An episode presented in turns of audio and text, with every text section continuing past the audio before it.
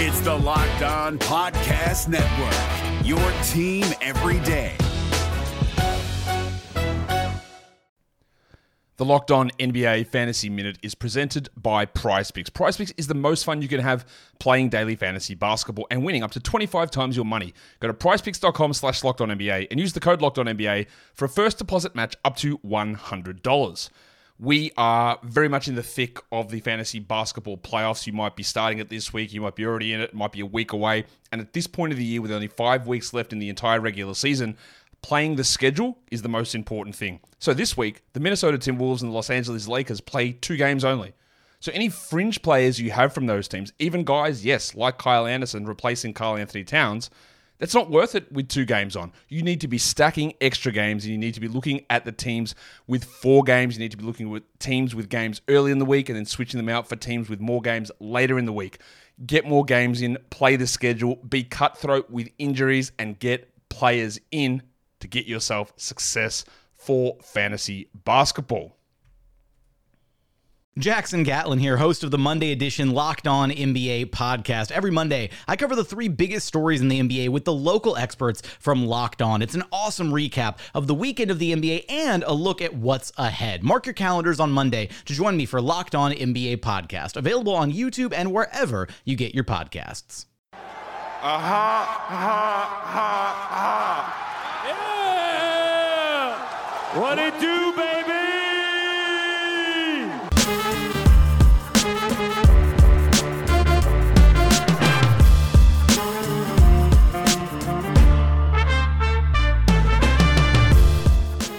what's going on? Welcome to episode number 752 of Locked On Raptors for Wednesday, July the 29th. I'm your host, Sean Woodley of RaptorsHQ.com. You can find me on Twitter as always at Woodley Sean. You can find the show at Locked On Raptors, where you can find links to every single episode of the podcast. And of course, please make sure you're checking out the entirety of the Locked On Podcast Network.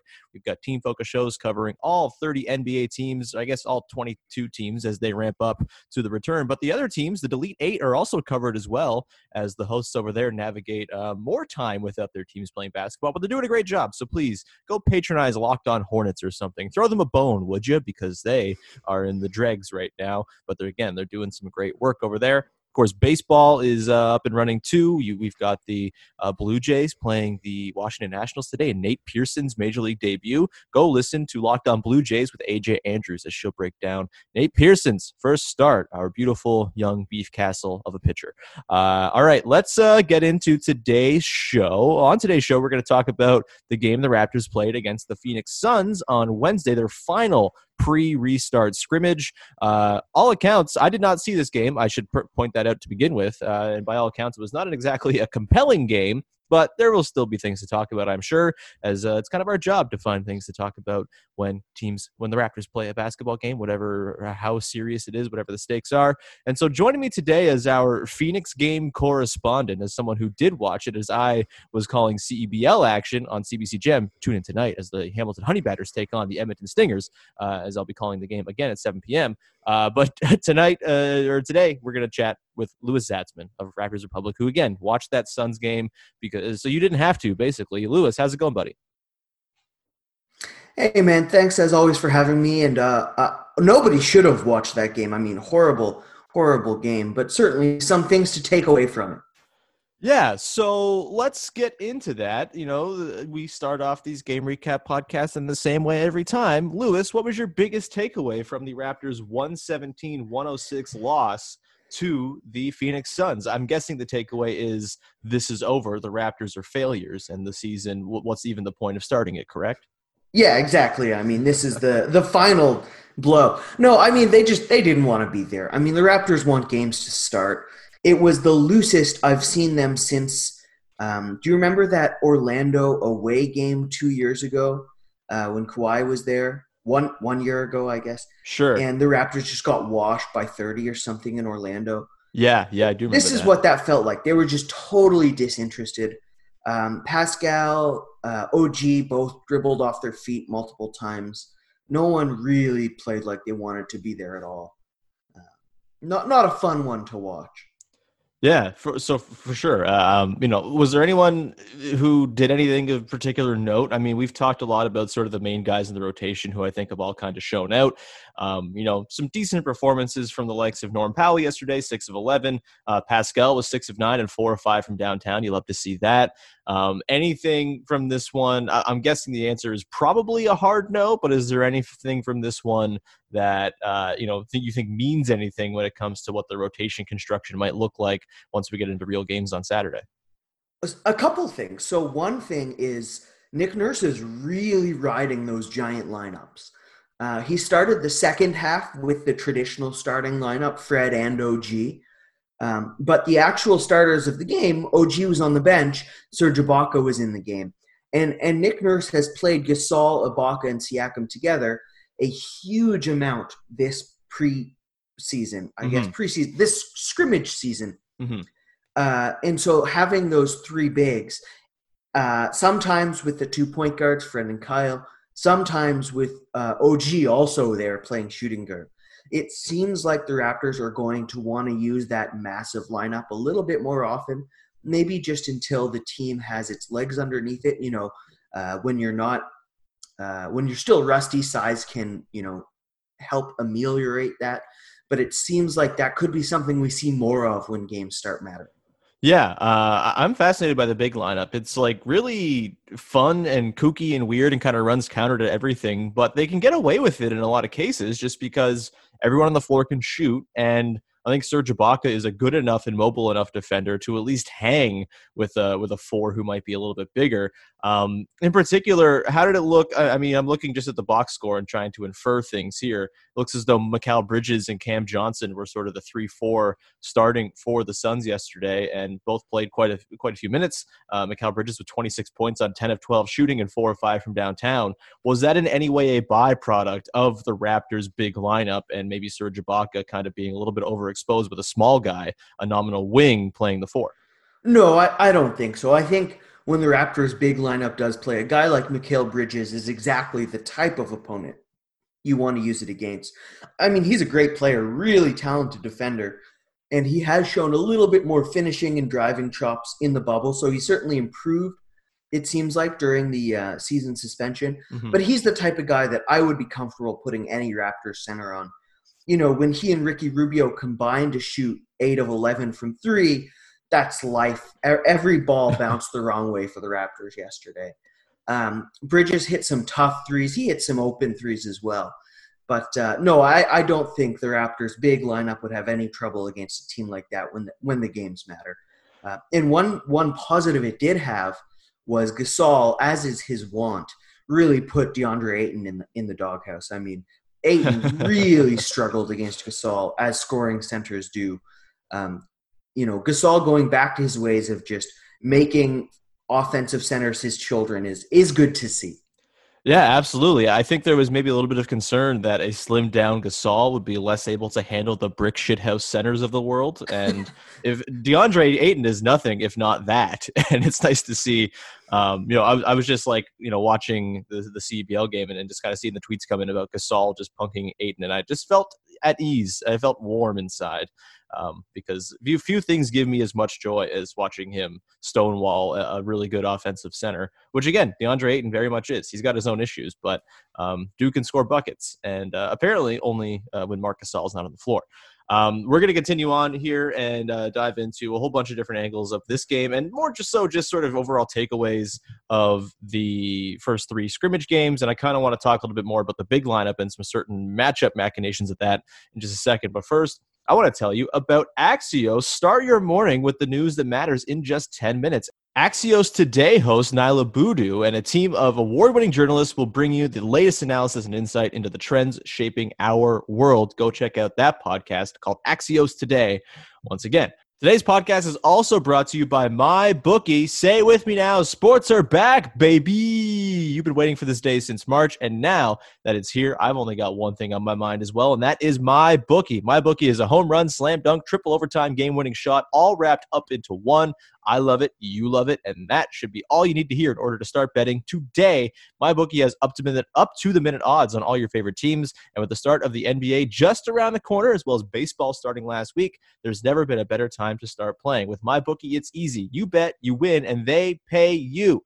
Feeling good about your team's chances this year? Be sure to check out MyBookie's World Series futures bets, for example. Nothing shows you believe in your squad like betting on them before the season's even begun. But why stop with baseball? Smart bettors are always looking towards the future, and in this case, that of course means basketball, hockey, and football too. MyBookie is already accepting bets on all your favorite NBA, NHL, and NFL games. There's never been a better time to start exploring the world of online sports betting. Join today, and MyBookie will match your deposit 100%. Plus, they'll toss you a free $10 MLB future wager as well. All you got to do is enter the promo code Locked On NBA when signing up. Remember, at MyBookie, the terms are simple: you bet, you win, and they pay. This is Jake from Locked On.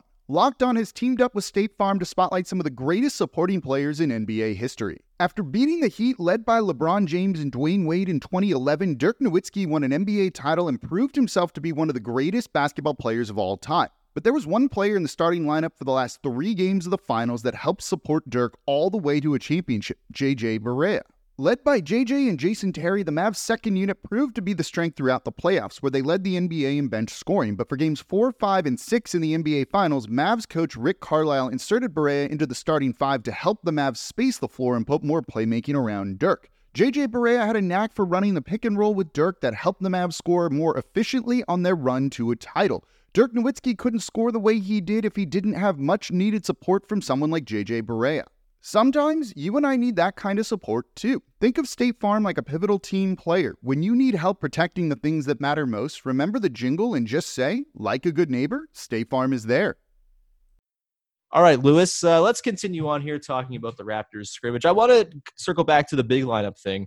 This is something that I've been really sort of curious about. And, you know, we've seen it used once in a while. We saw it used against the enormous Sixers last year. And I've kind of talked about this a little bit on previous podcasts, but it's worth coming back to again.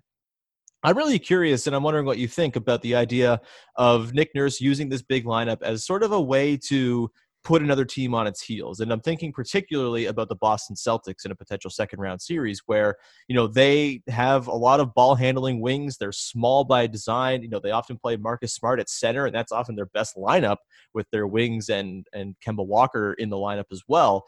And I wonder, you know, I think a lot of times in the past, and I think Raptors fans are conditioned to this even from the Dwane Casey years still, of, you know, the Raptors often sort of adapting to what other teams are throwing out there and sort of trying to match up.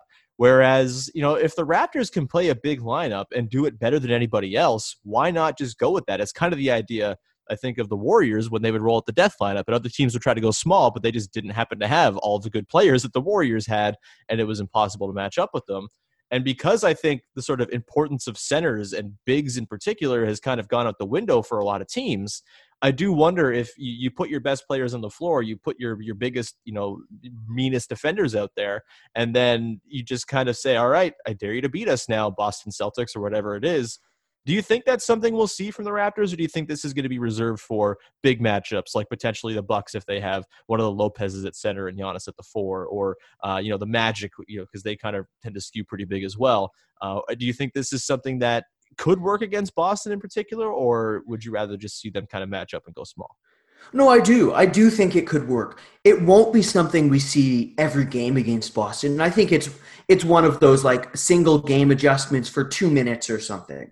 But uh, but the reason why the Raptors will use it as a as a proactive weapon, I think, rather than a reactive weapon this year, is because a lot of the developments that happened from last year to this. So uh, OG Anunoby is a much more c- confident and capable uh, driver when defenses are rotating. Pascal Siakam is one of Toronto's best initiators this year, which was not true last year. Um, and Serge Ibaka and Marcus Gasol both remain uh, quite capable and confident post players, especially against the small. And when people talk about the death of post play, what they really mean is the in, initial shot out of the post. And a lot of the reason why that happened is because uh, a lot of illegal defense rules went out the window, and now teams have very creative ways to double or attack post ups, which don't mean po- which means post ups rarely result in um, that one on one shot. But they are still quite productive uh, for passing out of post ups. I mean, post ups, when you include passing out of them, are still really efficient ways to generate offense. And if a guy like Marc Gasol or Serge Ibaka or Pascal Siakam has a six six six five wing on their back in the post, I mean, that'll be a really efficient shot for Toronto every time because you're either giving up a short hook or you're sending a double, and Toronto will have to swing it around the horn and get an open corner three, hopefully. So I think it is something Toronto will use. I think it will be better this year than last, although it probably won't be something you see in every game, for example, in that mm-hmm. series. Yeah, I, I guess my concern with it, it, kind of like I mentioned in the first segment talking about Mikal Bridges, is you know Gordon Hayward has had his issues obviously the last couple years, but if he's their nominal four or Jayson Tatum or whoever it is that is you know technically their four, you know having Serge Ibaka kind of chase that dude around feels like maybe overextending Ibaka just a tiny little bit. Like I think offensively they'll make it work, and I think they'll they'll bludgeon on the boards and things like that. I mean Boston's a bad rebounding team as it is you throw out your your three biggest players and you're probably going to have a pretty significant advantage there. But i do kind of worry a little bit about the ability of Ibaka to kind of on every single possession get out to the perimeter and you know be able to trail one of those guys around. Because the matchups do become a little bit tricky. If you have like Marcus Smart at center yeah sure you throw Gasol on him or whatever it is um, and you can probably make that work and you dare Marcus Smart to shoot even though he's been much better this season. But then you have you know, it, it just you get a little bit tricky in terms of where you're trying. You can't really hide a Ibaka anywhere, right? Like there's not another guy on the floor it's like, okay, yeah, you're just gonna stick him on a Tony Allen type. Like everyone can handle the ball, everyone can shoot, everyone can run a pick and roll. And I do kind of, again, I think Ibaka, Ibaka is like a good defender, a mobile guy, but I do think that could be a bit of a sort of chink in the armor that a team would try to expose if they are going small against the Raptors' big lineup. Yeah, the defensive end is where it gets a, a slight bit trickier, but size always helps defense. And what the Raptors did, for example, against Portland, who started two nominal centers, um, was Serge Ibaka guarded Jusuf Nurkic, uh, who is who is Portland's center, and Marc Gasol took Zach Collins, who is more of right. a power forward. Toronto is is a little bit more comfortable with Marc Gasol scampering around the perimeter, and they want Serge Ibaka's blocking as close to the rim as mm-hmm. possible. Mm-hmm. So in the specific Boston example, uh, I I mean, does Marcus Smart play center on offense? Like, is he setting screens and lurking around the dunker spot? Because then, I mean, I'm happy to put Serge Ibaka there. Marcus Smart loves taking pull up threes. I mean, put put Ibaka there to sort of contest with his length and see what happens, right? Like, I I think Smart would be a good matchup for Ibaka. Certainly, yeah. I mean, it's one of them good problems. They have a lot of good players, and they can play a bunch of different styles and a bunch of different sizes. Yeah, and like you're you're always going to have something to counter with, right? Like if it doesn't work for five possessions, it's not like they're married to a bucket at the four. They just slide Pascal down and just kind of go back to the regular sort of setup. Um, yeah.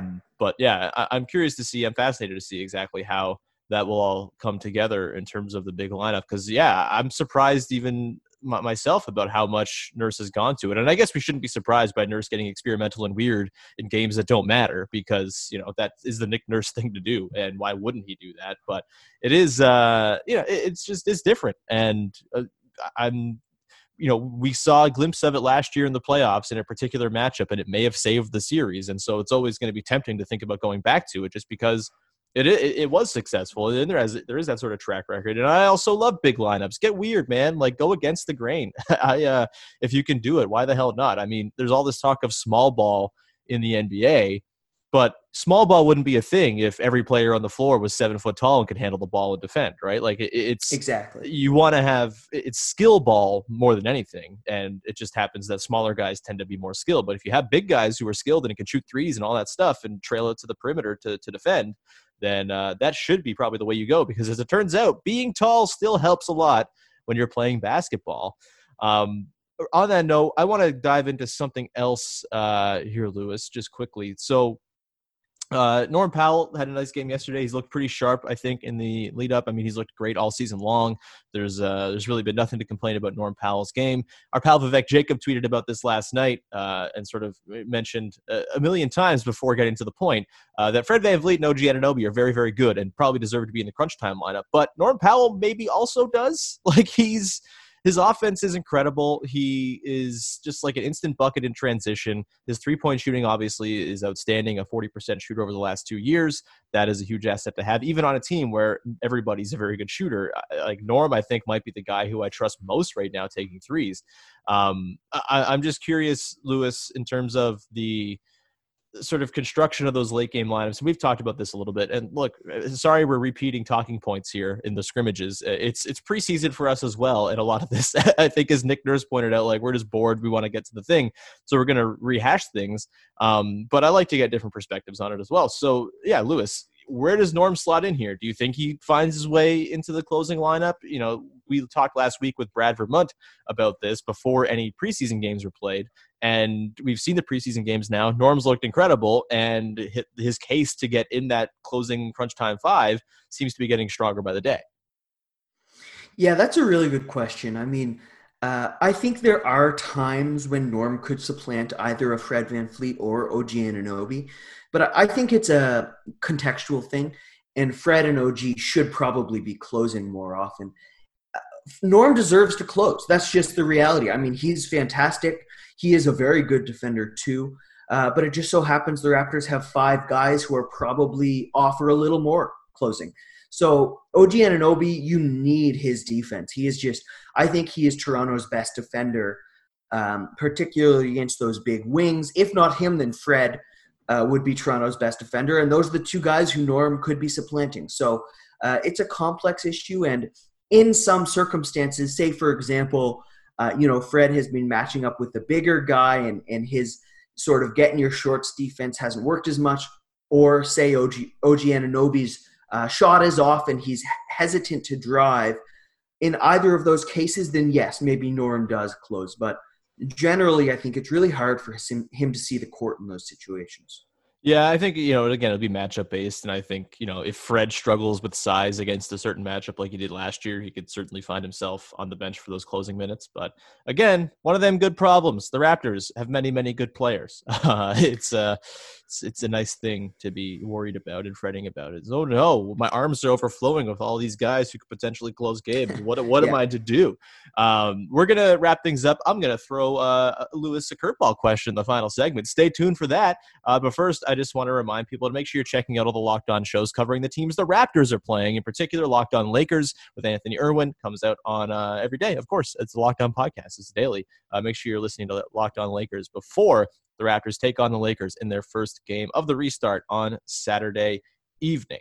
We're driven by the search for better, but when it comes to hiring, the best way to search for a candidate isn't to search at all. Don't search, match with Indeed. 93% of employers agree Indeed delivers the highest quality matches compared to other job sites, according to a recent Indeed survey. And listeners of this show will get a $75 sponsored job credit to get your jobs more visibility at Indeed.com slash podcast. Just go to Indeed.com slash podcast right now and support our show by saying you heard about Indeed on this podcast. Indeed.com slash podcast. Terms and conditions apply. Need to hire? You need Indeed.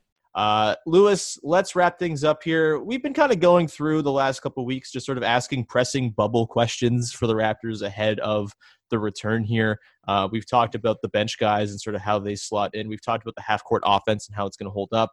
I want to ask you, what is your biggest sort of outside of those two things? What is your biggest sort of question about the Raptors that you're uncertain about that you want to kind of see answered either in these eight games or once the playoffs get started as we gear up for the restart here? Oh, that's no curveball. You, lo- you lost your pace. That's an easy one. it's preseason, man. I'm still getting the spin rate.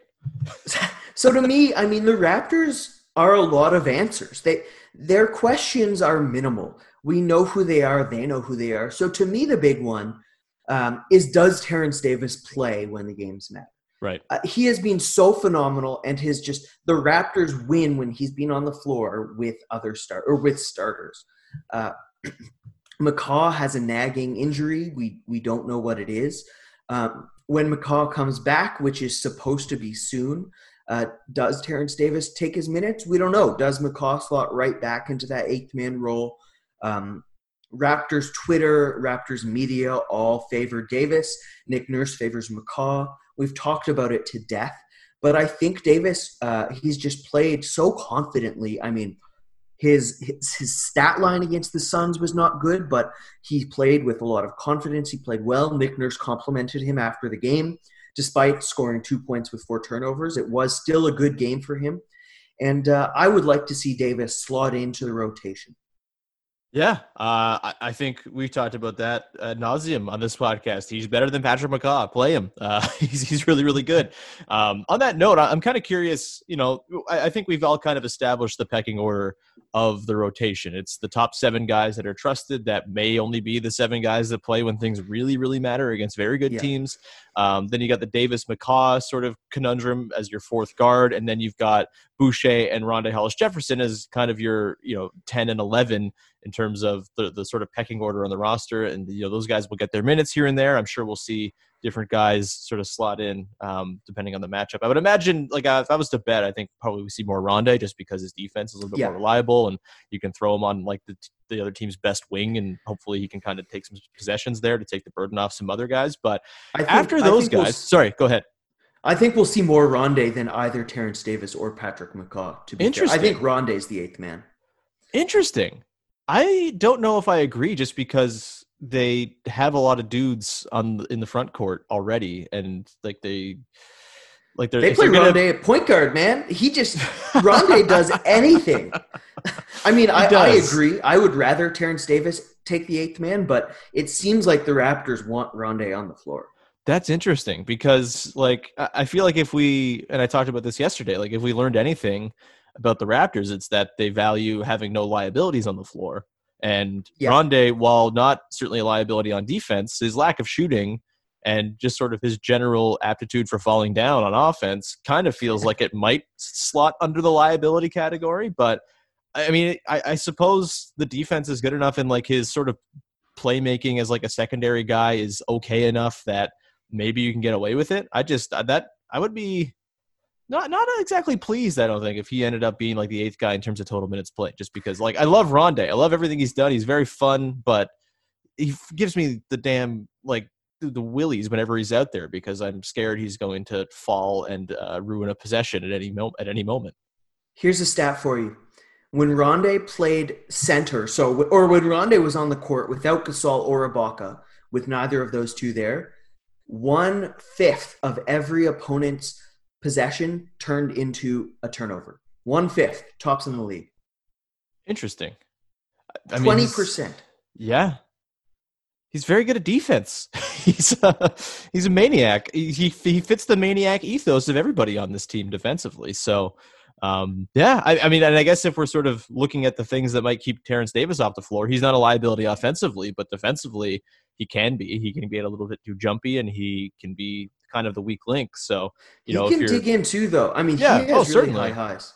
Yeah, it's. uh I'm just thinking it's of things that piss off Nick Nurse.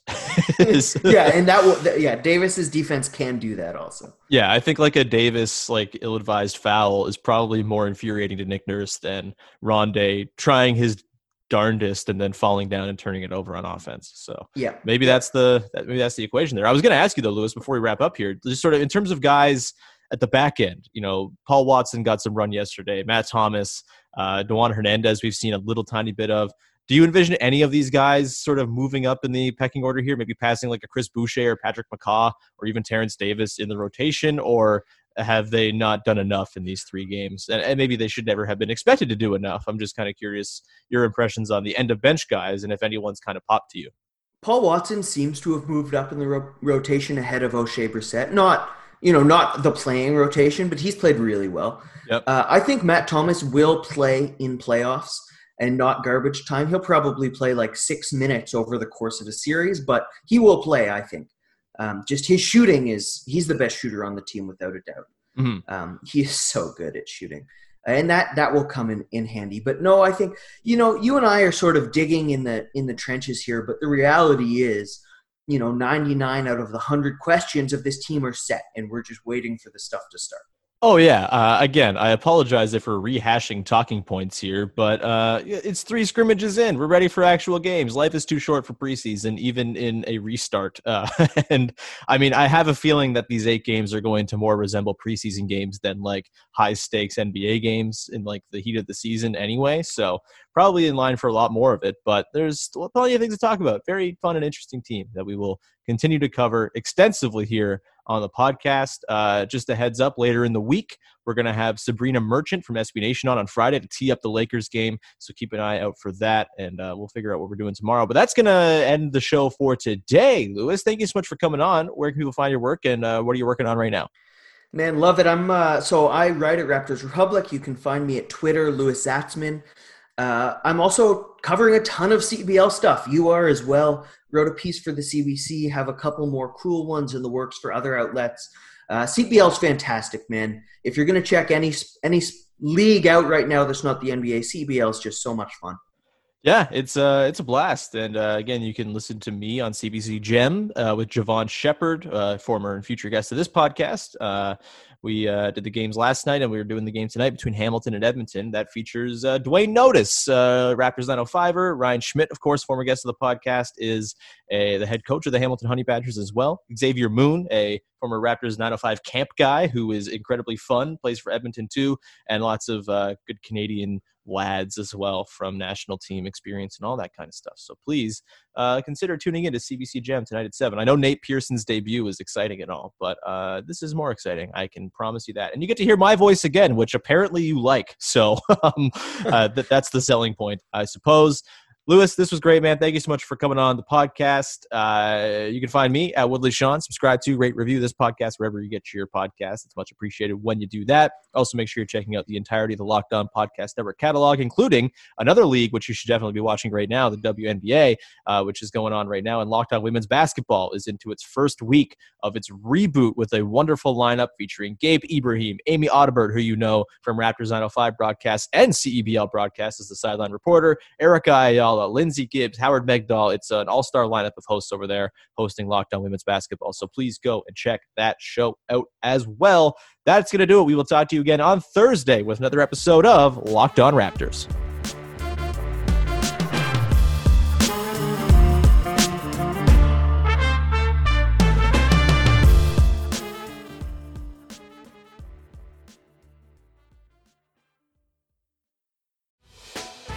Hey, Prime members, you can listen to this Locked On podcast ad free on Amazon Music. Download the Amazon Music app today.